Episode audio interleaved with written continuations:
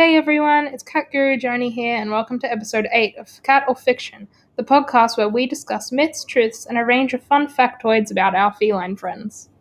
Today will be another episode of Famous Cats, and the star of the show is Maru, who some of you have probably heard of. The Scottish fold from Japan was dubbed the internet's most famous cat. He was most prominently on YouTube.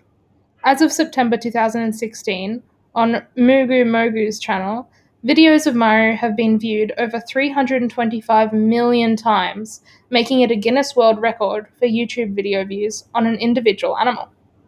Maru even has his own 2 published books and a DVD titled I Am Maru and More Maru, respectively. I'm happy to report that Maru is still alive to this day and will celebrate his 13th birthday on the 24th of May 2020. Maru likes to spend most of his time in square boxes, funny since his name means round in English, and that certainly describes his chubby frame very accurately. Maru also often tries to sit in fish bowls, which I find hilarious because he can never quite get in. I hope you've enjoyed this episode of Famous Cats, and until next time, Cat Guru Joni signing out.